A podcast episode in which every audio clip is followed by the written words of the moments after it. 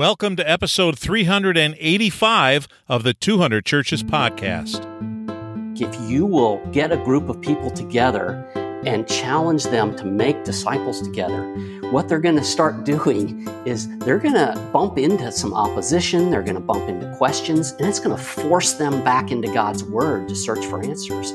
It's going to force them to their knees to pray and cry out to God.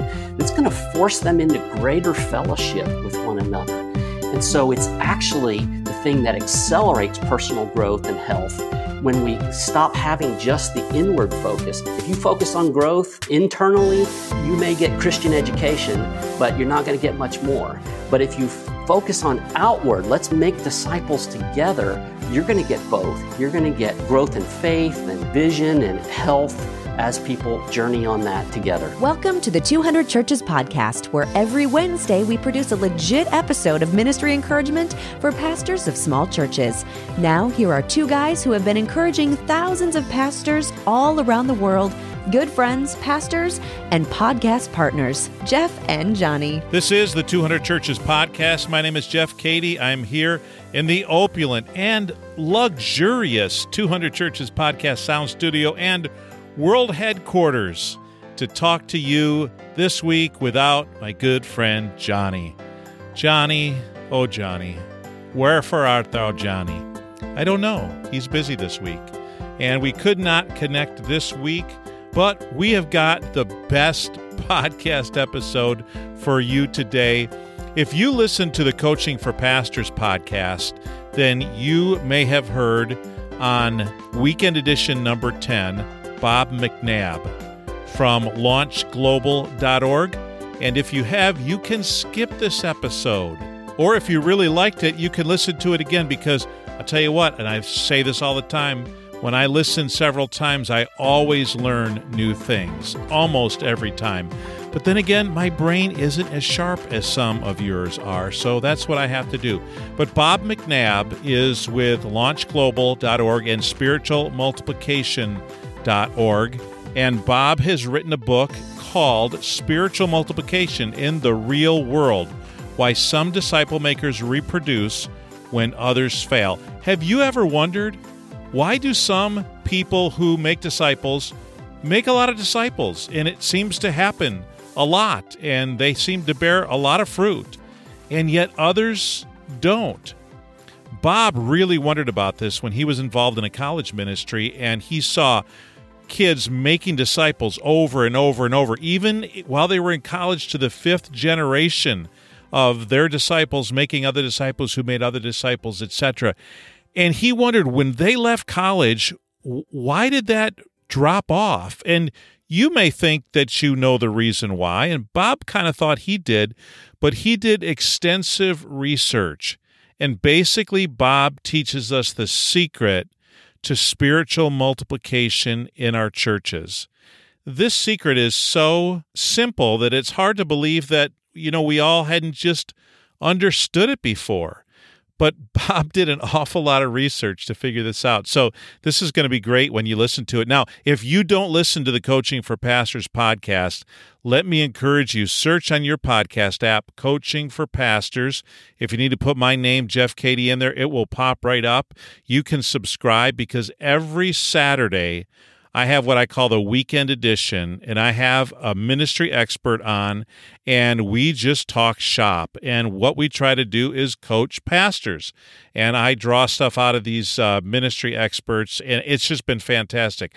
I have really enjoyed it. And then on Monday through Friday, I provide about a seven to 10 minute episode each day, Monday through Friday and I've just been having a blast doing it. I've been growing, I've been learning, and I've been loving connecting with pastors. So, Coaching for Pastors podcast, check it out if you haven't already. But here's our episode with Bob McNabb. Bob McNabb, I want to welcome you to the 200 Churches podcast. This is the first time you and I have had a conversation, so I like that because I don't know anything for the most part. So I get to ask you a lot of questions. So welcome, introduce yourself, and then tell us a little bit about your family. Good, good. Yeah, thanks so much for having me. Yeah, I'm the father of three daughters, which is uh, a lot of fun, nice. and a granddaughter. Man, my wife of 34 years. What a privilege to be married to Susan. And so I don't wouldn't know what to do with sons, but uh, we're having a good time with. I'm, I'm, i tell people I'm the minority in the sorority, and uh, nice, uh, nice. Yeah, it's been our privilege to. Uh, when we first got married, we served with a campus ministry for 15 years, and uh, 10 of those were overseas, working among a, unreached people group and doing campus ministry and church planting and Hmm. Uh, after 10 years of that, the, we felt like the Lord was uh, calling us back to uh, train other people to go and do the same thing. We feel like we had learned a lot and uh, made a lot of mistakes and didn't want to see hmm. other people make those same mistakes. And, yeah.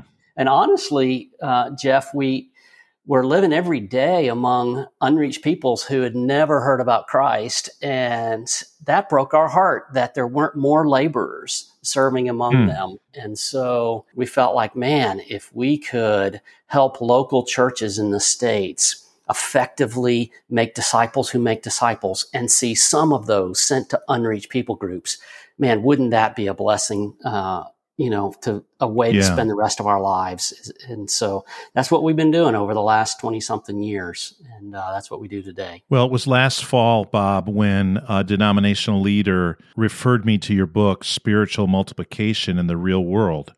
And along with it, there's a study guide. And I got a group of people together. Well, after after reading it, after having my elders read through it, and we had a lot of discussion around it. In the first of the year, 2022, I put a group of eight of us together. We worked through the study guide, which of course also has you read through the I call it the textbook, right? Sure. Your uh, your actual book, and it, it was uh, it was really really challenging, and it was very focused. It's it's a very focused book, and you got very definite and strong convictions about discipleship and so I naturally being a podcaster, I reached out to you and I said, "Hey, mm. it'd be great great to talk about this because uh, you know, I've been in ministry for 35 years. And so it's been in my 35th year, maybe 36th year that I read this book and wish that I had read it 35 years ago. Honestly, I really do.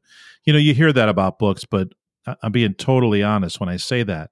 So, uh, talk to me a little bit because even as you were talking about being uh, overseas and what you saw there and how your heart was moved, I I can already feel it a little bit having read having read your book.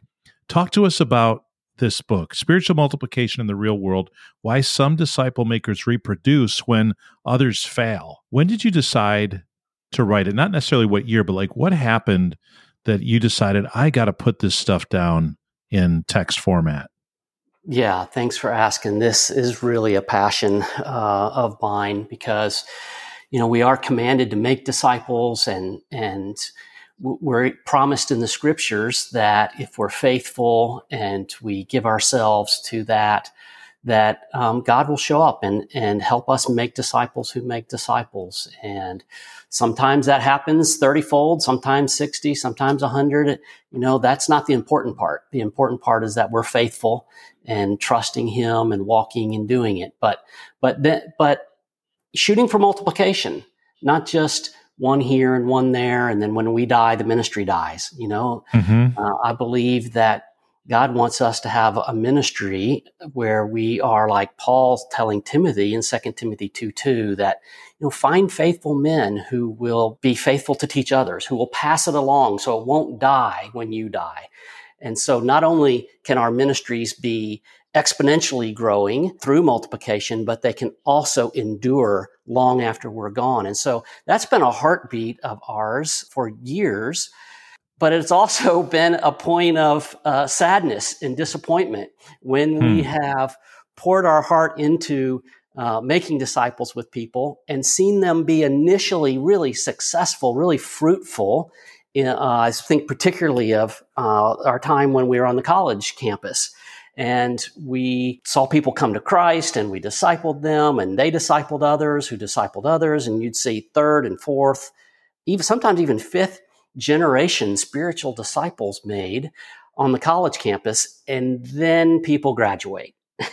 and mm, yeah. it seems like too often the spiritual multiplication would come to a screeching halt. you know, that's disappointing for someone who is making disciples on a college campus and has the dream that, hey, if, if we invest three or four years into some people here while they're on the college campus, they'll go spend the next 30 or 40 years multiplying yeah. out in the real world. Hmm. But then when you see oftentimes once they get out in the real world, it doesn't happen like it did on the campus. That uh, that's disturbing. And so that's kind of the background of the book and the research that went into the book. It was asking this question why is it that these uh, disciples were fruitful while they were here on the college campus, and then they get out in the real world, if we call it that, and it stops? Uh, why is that? Uh, what's behind that? Is the college campus just this unrealistic bubble that things are mm-hmm. easier? Mm-hmm. And yeah. then you get out in the real world and, and real life happens and it's just not possible. Is that it? And honestly, we wrestled with that question for a number of years, uh, just asking, you know, what is it? And we tried to improve our training when we were involved with college students. We tried to say, well, what if we train them better while they're on the campus? Maybe they'll do better when they're out there. And what if we coach them better? Uh, maybe that'll help. And you know what? It didn't make that big of a difference. That sends you back to the whiteboard. That sends you back to thinking and asking the Lord, uh, what's going on here?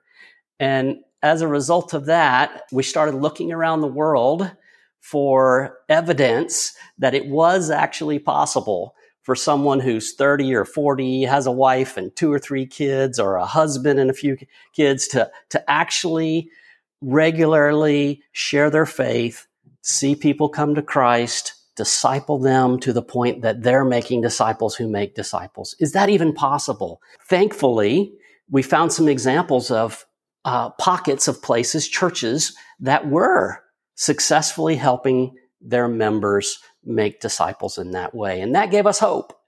so then, then the, the next step was, well, what are they doing different? What's going on there? And what are the factors? And that led into a, a study of a quantitative study of close or oh, actually over 500 disciple makers and looking at those who are non-effective, effective, and highly effective.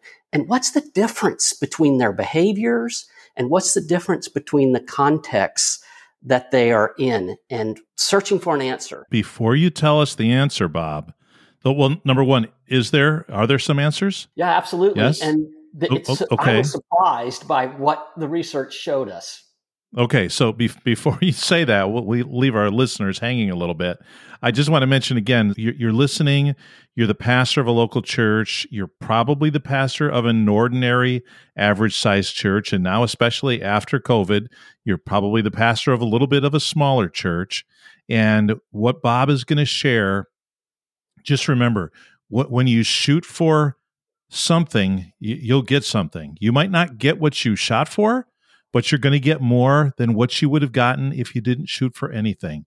So, any kind of a goal, any kind of forward progress is really good. And when I, as I read through your book, Bob, I, I read through it and I said to myself, okay, I may not see these numbers in my practice, but it, it, five times what I'm seeing right now is going to be better than nothing, mm. right? Than mm. than just what I continue to see. So so as you listen to Bob, I just want you to know that this isn't one of those things where you know we started our church and four years later, you know we've got ten thousand people on eighteen campuses. This isn't one of those things.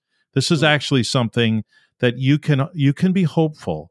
You can be hopeful, and you also can get the book and the workbook, and you can go through it with a group in your church, and you could take a step further. So now, with, with having said that, Bob, just let us know what did you find? What kind of evidence did you find? What kind of research did you uncover? Yeah, sure. And just let me give a word of encouragement to anyone that's out there. I, I think back to 1982. I'd been discipled in 1981 and 82 as a freshman in college, and 82 began uh, trying to pass along what had been entrusted with me the, the year before. And I remember uh, challenging four young men into a discipleship group and I successfully multiplied that down to one.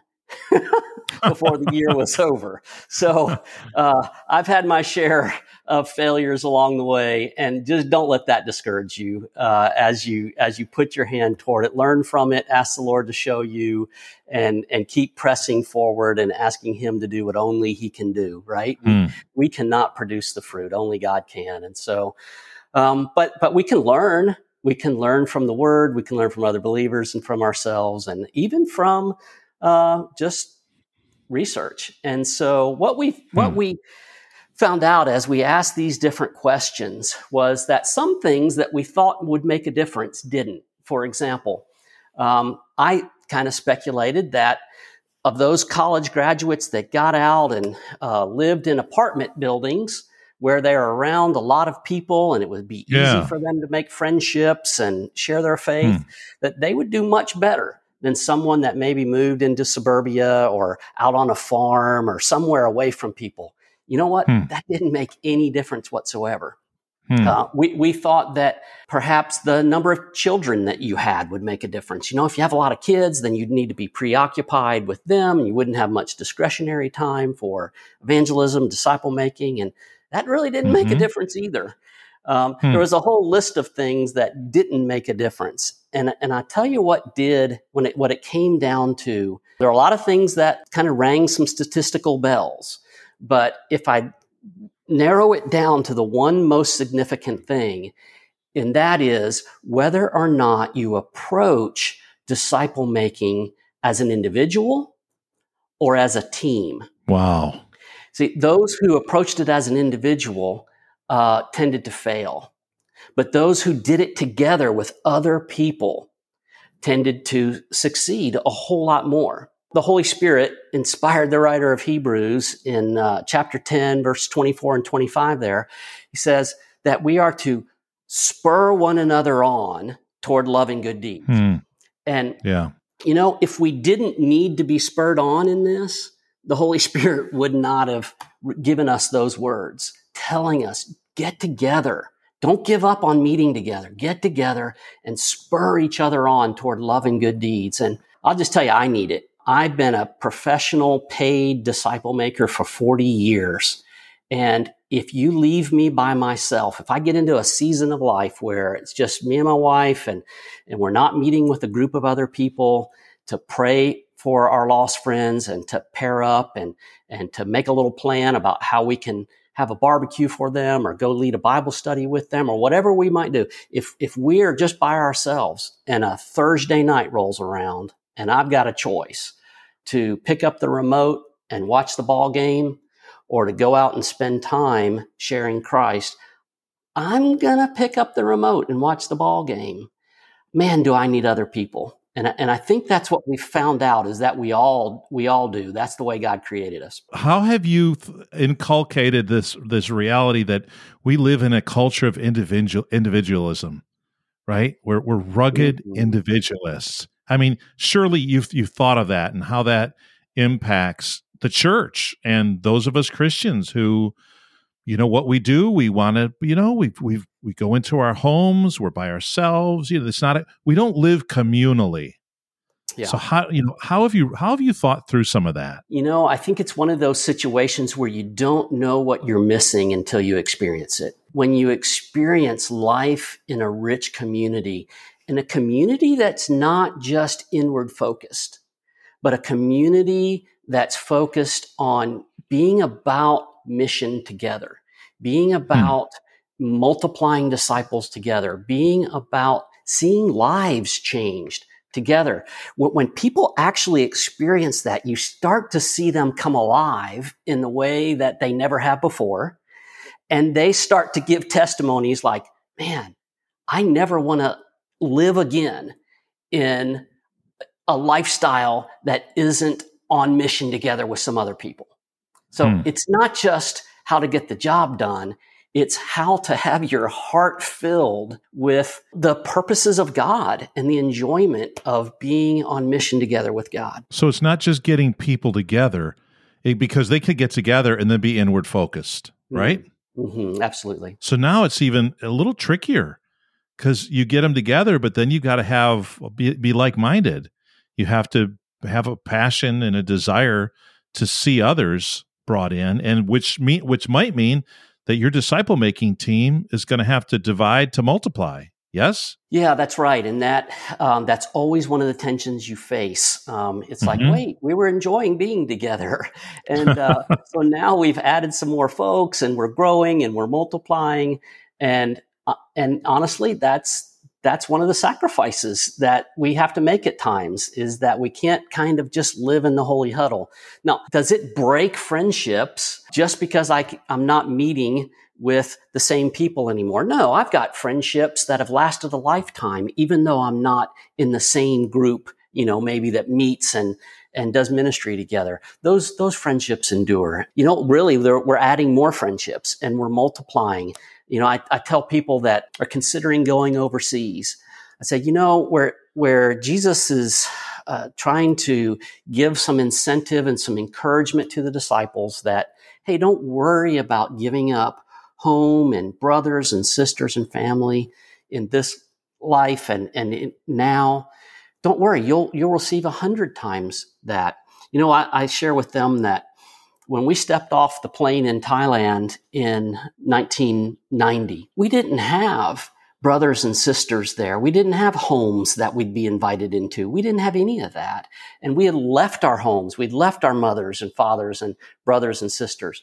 But after 10 years, I had many, many more. I could go there today and be welcome into people's homes and brothers and sisters. And so, yeah, you're making sacrifices but God is faithful to multiply through your life. And, and there's such reward in that. What a, Paul says in First uh, Thessalonians uh, 2.19 that, you know, these people that had come to Christ were his joy and his crown before the Lord. And so, yep, there's sacrifices, but it's absolutely worth it. And so as you wrote the book, what was the main driving point of the book? What it, so you said it's to be part of a disciple making team. So now build that idea out a little bit because it yeah. took you, what, 11 chapters, 11, 12 chapters to say that. So just build that out a little bit. First off, let's just make the, the distinction between a small group and a disciple making team. Small okay. groups are great. And there, there's times when you might have a small group that's totally appropriate, nothing wrong with that. But the difference between a, your kind of standard small group and a disciple making team is very simple. A disciple making team has the priorities of making sure that when they get together, they spend some time doing these three things. First, they pray for their lost friends. Uh, we have a habit of taking a blue poster board anytime we start a new group and it'll be, just be empty and uh, we we we go around and we say, "Hey, look, does anybody have any lost friends, neighbors, or whatever that we can begin to pray for?" And we'll write their names on this blue poster board, and we'll just pull that out every week, and we'll add names and we'll pray, and that's just a part of every meeting is praying, because number one, we can't do the work without God moving people's hearts. But number two, it, it's a vision thing for us too to keep keep our our hearts and minds tuned uh, into what God wants to do. So praying for the lost, number one. Number two, pairing up. We found that if you just hold people accountable, like, hey, did you share your faith this week? Or did you spend time with your lost friend? You know what that results in? More times than not, it just ends up in guilt. Like, no, man, life got busy. No, or yeah. this didn't happen. And accountability by itself doesn't really work is what we found. But if you will pair up if you'll pair up with somebody like, hey, Drew, my friend Drew, when could we go see these couple of lost friends who we know hang out at the soccer fields down by UAB? Well, let's do that Thursday evening. Let's meet up at seven, pray, and then let's go down there. So if you pair up and then you make it, that's the third P is plan. You put together a plan. So if after you know, in every meeting, there's prayer, there's pairing up, and then the people make a plan. They pull out their calendars and make a plan of what they're going to do. That is a game changer. Very simple, but changes a small group into a disciple making team. Yep. So that's, I mean, that's at it, at its core. Um, the book itself, you're asking about the 11 chapters and what we do in the book is basically walking through from the vision of multiplication to why it doesn't work at times, and then move in the second half of the book into some very practical hey, here's how you can go about evangelizing as a team, establishing, equipping, exporting disciples. Uh, and we walk through the disciple making process and give some direction about how to do it. Wow, that's that's a lot. And you talked about the pairing up and having a plan. What I found with my group is that we got together and t- tell me we we may talk about this tonight as you talk to our group, but I feel like I found a lot of people who, when they put in the spiritual multiplication group into their life, they were like either maxed or overcommitted. Mm. So that when they were supposed to pair up and make a plan, there was no more time left in their schedule to do anything. And I and I think that, you know, as you look at churches and pastors, you're listening to us in this conversation, you've got that that 80-20 principle going on in your church where 20% of the people are doing 80% of the work. But but those 20% are the ones that you would want to put on something like this mm-hmm. and get involved in this kind of a group. So we had that struggle, that tension, and we began to talk about how do we reorganize our lives? Because, I mean, Bob, right? Ultimately, it comes down to what's our priority? You know, what, what's our priority with our life and with our time mm-hmm. and with our relationships? So I viewed this as the first step in our church to really begin to think about okay, how do we program as a church? as as people individually and as families what do we prioritize as followers of Jesus? I mean, this really forced us to strip down everything and to begin to think about those kinds of questions. And I would imagine you've run into this before. Sure, sure. And you know that, I mean, that's just true. You know, Jesus said the greatest things we can do with our life, the greatest commands are to love God and love people.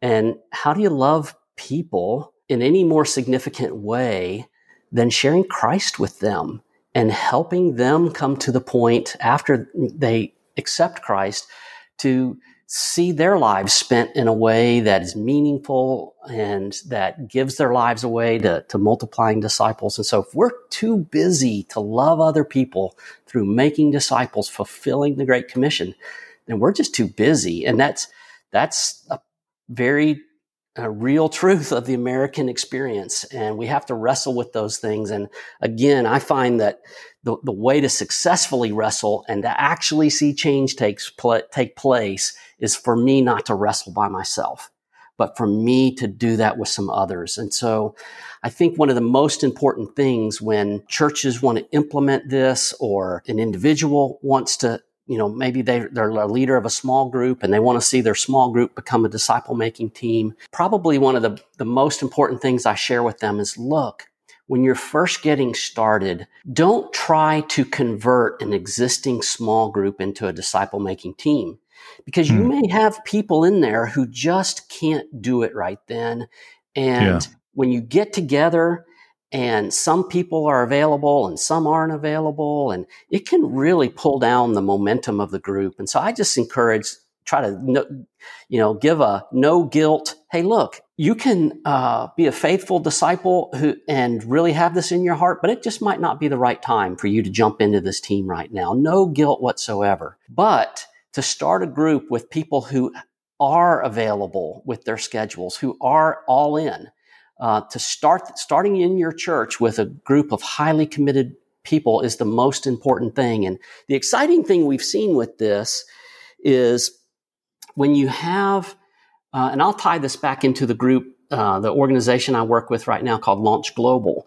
Uh, we have staff mm-hmm. that will join uh, the staff of local churches and serve those local churches for the purpose of helping those local churches prepare and mobilize their congregations, members from their congregations to go to unreached people groups. And while our focus is pretty narrow on people who say, I want to go move long term to an unreached people group and plant church, share my faith, plant churches, uh, make disciples, while our focus is on that group of people, that subgroup within a church, what happens is kind of an unintended benefit is as we start helping those people prepare to go long term, part of their training is to make disciples locally.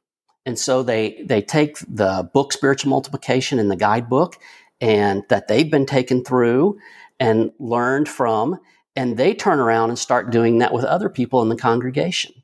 And what happens is it starts to multiply to where I think about a, have had this experience happen multiple times, but I think about a pastor in Lubbock named Chris who, who one time said to me, said, man, Bob, this has literally changed the whole DNA of our church and just with tears hmm. in his eyes. And yeah. I say that not as a plug for the book, but as an affirmation of getting one way or another, book, no book, however you do it, but getting people giving their lives away, making disciples who make disciples will absolutely turbocharge not just your church's impact in the community, but it'll turbocharge their growth in faith and, and their love for the Bible and prayer because they're forced into those things by the yeah. by the activity yeah. of making disciples together. And the, the terminology that we chose was that we want to make disciple makers. It really changed the paradigm for me. And I and I would just say let, let's just skip one part of the process. Let's not make a disciple. Let's just go ahead and make disciple makers. Yeah. Because then we don't have to really think about it. And if disciple makers will make more disciple makers, then that's just a different way to approach it, to kind of taking out of even the equation that you could have a disciple that that really doesn't make uh, other disciples. I mean, you can, but you're also going to have you know, you're going to have a church that will just die, right? It'll just cease to exist because there's no reproduction going on. And so yeah. we've been trying to think about it that way and it was at that point that that Rob told me, "Hey, you should get this book, Spiritual Multiplication. Go ahead and read that and work through that. For pastors who are listening, Bob, what would be the process for them? And, and you may feel like you've just kind of shared it, but we're we're a hard bunch sometimes. You know, we and, and a, a reason why you wouldn't want to have a small group become a disciple making group is because when they got together, they would just keep doing what they're always doing. Yeah, right. They, shake it up a bit ultimately it would it would it would warp right back into yeah. what they've always done. I mean, for the most part, nine out of ten of them probably would. But when you start something brand new, right? You know, then then that's that's different. So for us pastors, especially if we've been in ministry for very long, we do what we've always done, and it takes a lot. And I've had to, like on purpose, try really hard to change what I do, how I think, how I perceive things. For a pastor who they're not really making disciples in their church right now, maybe their church is 50 people, maybe they're bivocational. What are some doable steps that that pastor can take, you know, right away sure. in the next weeks and months? Sure. No, that's a great question. And let me just start with the, the big paradigm I think that we have to work from. And this, this was a shift for me because I grew up in a ministry that was a, a, fantastic ministry, but the emphasis was on individual disciples trying to make other individual disciples who would make other mm-hmm. individual mm-hmm. disciples. And that's yeah. what we saw failing so often along the way. And so I had to have the kind of the penny drop for me through this research was that the goal was not individual, multiplying individual disciples, the goal was for a disciple making team to multiply, to make and multiply other disciple making teams. Our Western way of thinking is to hear something like this and go, okay, I want to get my members trained in this. I'm, and what, what we've seen is training by itself just doesn't get the job done. You know, right, uh, when right. I have workers tell me overseas, a lot of time they tell me, you know, you see their newsletters or whatever, and how many people they've trained. And when I get a chance, I'll just say, look, I'm not interested in how many people you've trained because what we fa- find out is that you can train somebody in something and then they'll do it for a short period of time and then they'll quit doing it. Okay. So it's really not that helpful just to train people in something. I say, don't tell me how many people you've trained. Tell me how many people you've teamed. Because if you team them, they'll keep doing it. Uh, there was a, a, number of years after the book came out and was being practiced in some different locations. And uh, I was talking to my daughter who was living in uh, Auburn, Alabama at the time. And she said, Dad, I was talking to a friend who's involved in training people to share their faith and make disciples. And he said in their city in Tennessee, he said, you know, they, they found out that less than 5% of people uh, will share their faith on a regular basis, uh, on a weekly basis, definitely less than 5%. But if that, they will give them some training, they could see that come up to 7%. And she said, Dad, I don't understand. she said, seven. And she said, if they actually do the MAWL model, assist, watch, leave process, then they might even see it go up to 12%. And the, the question is, well, for how long before it drops back down to less than 5%? Yeah, and, and, yeah. and she says, Dad, I don't get it. Because here in Auburn, it seems like we're seeing more than 40% at least of the people continue on, though. And I said, wow, that's, that's, you know, I'm into statistics and research. Uh, is that like a hard number where you've collected names and, and kept a spreadsheet or, you know, how, where's that come to? Well, no, that's my guess. Hmm. And so I said, okay. Um, and so that launched us into some follow up studies after the book to see how it was working. And so we did a study of over a hundred people in Auburn who had been through training and then teamed up. And you know what? She was off on that 40% who like how many people continued to use the training as they were in a team. It wasn't 40%. It was 93.5% of the people were continuing in weekly Hmm. disciple making if they were in a team. And Wow. you know, a- as I shared that with some different mission leaders, I kind of got skeptical looks, Jeff. Um, it was like, no, sure. Oh, I, I feel it. high. You're getting one. You're getting one from me right now. yeah, yeah, that's right. I'm like, they're like, that's too high. That can't be. And so I, I wrestled for a number of months, like, how can I help? How can I help make this clear? And finally, the Lord gave me an analogy that that helps people go, oh, okay, I, I see. And that is, imagine a high school track team, you know, a cross country team. If we went and surveyed the the high school cross country team and said, how many of you run every week? And if we got a statistic like 93.5% of the people on the cross country team run every week, would we disbelieve? Would we be shocked? Uh, we'd go, Sure. "Oh, Yeah. of course, of course. You Right, get together do with it other together. people on, on the team and run. That yeah, that's what you do. So when you get together with other people in a team for the purpose of making disciples together, we don't need to be shocked that that's what they're doing. And so in answer to your question, Jeff, I think the number one thing I would just put out to pastors is, is to get this paradigm of it's not about getting my people trained in this material. That's not the end goal. The end goal is getting them teamed where they'll meet together on a regular basis, pray for the lost, pair up, make a plan, and do it together. So that's the place to start. As I said earlier, and you said, Jeff, uh, let's let's not just take an existing group and try to cram this down people's throats. Let's cast vision with people and say, who'd li- who'd like to start a new group? Who's uh, feeling the Lord leading them to jump into something like this right now? And start with that group. And I've done the best I can do, you know, laying out some material that'll help people uh, have some some tracks to run on.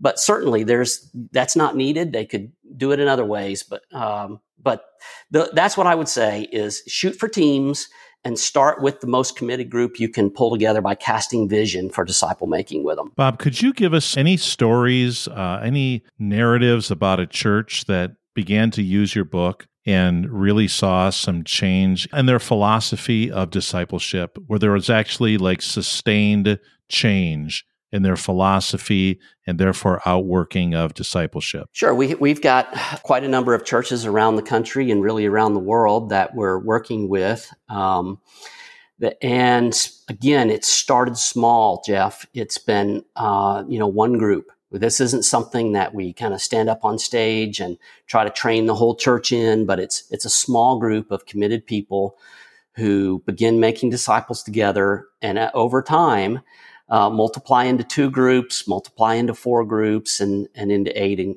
so you've got some of our partner churches that have, have been going through this process are like Austin Stone in Texas. I'll, I'll stick with Texas today. Uh, Okay. Redeemer in Lubbock, uh, the Village in uh, Flower Mound uh, or Dallas area. Those are you know some examples of some churches that have uh, said, "Hey, we want to make disciples who make disciples," and you know what that serves to do? That serves to equip the congregation to really go anywhere when you do it locally. Because one of the biggest things that we've seen is these churches reach out and say, we have a heart to send our members to the unreached peoples around the world, but we don't want to send them until they've made disciples locally. And hmm, so they've yeah. bought into let's actually teach them to do it here uh, at the local playground before we send them to the NBA, you know? And so, yeah, that's, and the fun thing is to see uh, some of these churches then have their members, because of a job move or something, move to different cities and plant in other churches and then see the multiplication you know begin in other churches as well what about in churches of like 500 or less what have you seen? Do you have any any data on that? Any like uh, even anecdotal that you've heard from smaller churches that have used the material? I don't think there's any real correlation between the size of a church and their success at starting to team up their members in disciple making. We've seen most of the churches that Launch Global has partnered with have been really large churches, but we really have a heart for smaller churches. And so we've been over the last number of years now exploring how do we help local churches? How do we serve them better? Uh, the smaller expressions. And that's ended up with us working with churches that trust one another and more of a network type situation as far as training people to, to go to the nations. But really, it's very simple, works in any context. Uh, it really starts with that first group of people who who God's touched their hearts and and they they say, "Hey, we want to trust him to help us be faithful in making disciples. And we're going to trust him that as we do that, it's going to multiply. And so I don't really see size as any barrier. The, the question is more of the core group that gets it started and if they're all in or not. Do you have any stories, Bob, of smaller churches that have taken your material and worked with it without actually like bringing a staff member from Launch Global mm-hmm. to their mm-hmm. church?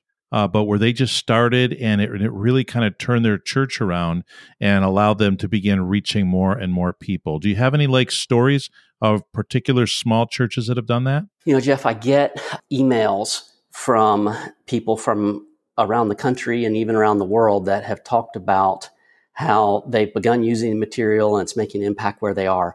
What I what I haven't done is the follow up research of trying to to go and really look in detail at what's going on in those locations. So I don't have okay. an answer as far, you know, that where I could give you numbers or anything like that because I that's just another stage of the research that we haven't gotten to yet. The answer you have given us though is how important it is to do it in teams. And right. when you talked about that, I thought, but well, this concept is so like what was it kind of like when you saw it, you were like, "Oh yeah, this was like right in front of us." But we weren't really looking for it. Yeah, absolutely. You know, it makes so much sense. It and it can be applied across the board in so many other areas of life and business and community. Where I mean, we we're always wanting to put teams together. We put teams together to accomplish stuff. That would be like, oh yeah, we put. But you've but you discovered it through extensive research that that was the difference maker in discipleship. It's amazing to me.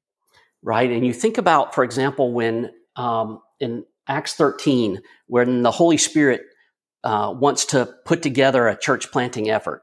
The Holy Spirit didn't call one person.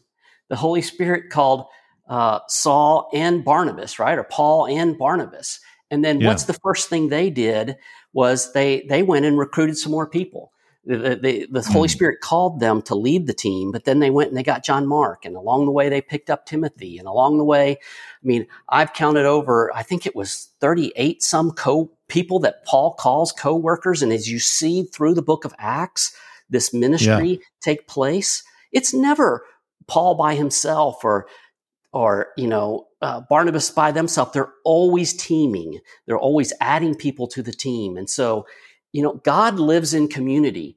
The, the, the Trinity works together in unison as a team. And so we, sh- of course, we're created in his image. He's created us to live and work and minister as a team. It's that, it's that fundamental and basic. But somehow, some way, in our, our kind of American Western mindset, we want to approach yeah. things as individuals. And we just need to go back. You know, Jesus didn't call one disciple over here and one over there. You know, he pulled them together into a group, a team of 12 uh, that he worked with together. That's awesome. What you just said, I think, is so, that's such, such a key. And it's, and it's really quite countercultural for us American churches because of the individualism we have in our culture. And Jeff, I want to just point one thing out to the pastor who's listening out there and thinking, well, this sounds great for outreach, but I'm really concerned about the growth of my uh, and depth of the members of my church. That's really in my heart to see them grow he- in a healthy way, in a deep way. And I just want to say these, those are not opposed to one another. It, it actually works together. Like if you will get a group of people together and challenge them to make disciples together, what they're going to start doing is they're going to bump into some opposition. They're going to bump into questions and it's going to force them back into God's word to search for answers. It's going to force them to their knees to pray and cry out to God. It's going to force them into greater fellowship with one another. And so it's actually the thing that accelerates personal growth and health when we stop having just the inward focus. If you focus on growth, um, you know, internally, you, you, may get Christian education, but you're not going to get much more. But if you f- focus hmm. on outward, let's make disciples together, you're going to get both. You're going to get growth in faith and, and, and vision and, and health as people journey on that together. This is a term that's overused in podcast world, but I'll say it. That is so good. That is really good. I mean, I remember reading at the beginning of your study guide, the beginning of your spiritual multiplication book, you made that point that it, that if you'll shoot for this, you'll get both, and that is so true. Bob, where where do people go uh, to? Where, where's your website? Uh, I know you're on a you're in a couple places, so kind of give us some direction online. Sure. Spiritualmultiplication.org is a place that people could uh, find the resources or just on Amazon. As far as the ministry that I'm privileged to work with now called Launch Global, if, you, if someone would like some help in mobilizing and equipping their church to send out long term, uh, what we call goers to unreached people groups, you could check out launchglobal.org and we'd be glad to uh, see if there's some way we could help you do that that's our heart and our passion. That's perfect, Bob. Hey, thanks so much for joining us today. Oh, what a privilege. Exciting to just think about uh, what God's doing around the world and to be a part of it. Man, I totally love that episode with Bob. And remember what he said don't train your people, but team your people. My friend, where are you not teaming your people in your church right now? Because this isn't just for discipleship. You know, this is a principle. This is a principle. We put teams together for a lot of things in life, for a lot of things in business, for a lot of things in the community. We put teams together, teams of people. What is the mission and purpose of your church? What's the vision right now? Well, how are you going after that mission and purpose right now? And do you are you working in teams? Do you have teams organized and working around accomplishing your mission and your purpose. So I want to encourage you to do that. I want to encourage you to get that book, Spiritual Multiplication in the Real World by Bob McNabb. It also comes with a workbook. So there's a there's a book, there's a workbook alongside of it. We used both of those. And if you went through this 10 week study, it literally takes you six hours a week. Now, you say, oh my goodness, six hours a week. Nobody has six hours a week to give. Um, number one, yeah, they do because they're already spending those six hours a week doing other things that probably aren't as important and leave it up to your people to make that decision to decide, yeah, I, am going to make a trade off here. I'm going to I'm going to budget my time for the next 10 weeks and I'm going to put 3 hours into my personal prayer and devotional time and my workbook and book reading time and then I'm going to put an hour into prayer with the other members of my group. And then I'm going to put another two hours into reaching out uh, into my friends and uh, my coworkers and my neighbors and my relatives and work on spending time with the lost. That's basically how it breaks down.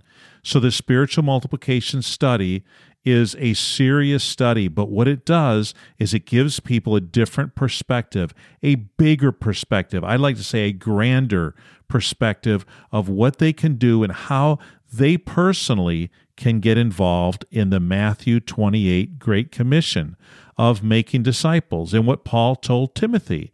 Uh, commit these things to faithful people who are able to teach others also. And so these are some things you can do, Pastor. I, I don't want you to let this moment go by uh, with what Bob had to say. Remember, don't just train. How many times do you have a class and you teach, and you're the one that's doing it?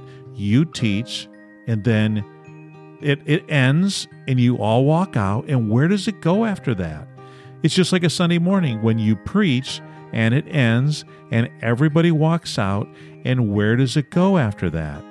So, what if we saw it differently? And what if we put our people onto ministry teams and particularly into spiritual multiplication teams or disciple making teams? Disciples who make disciple makers.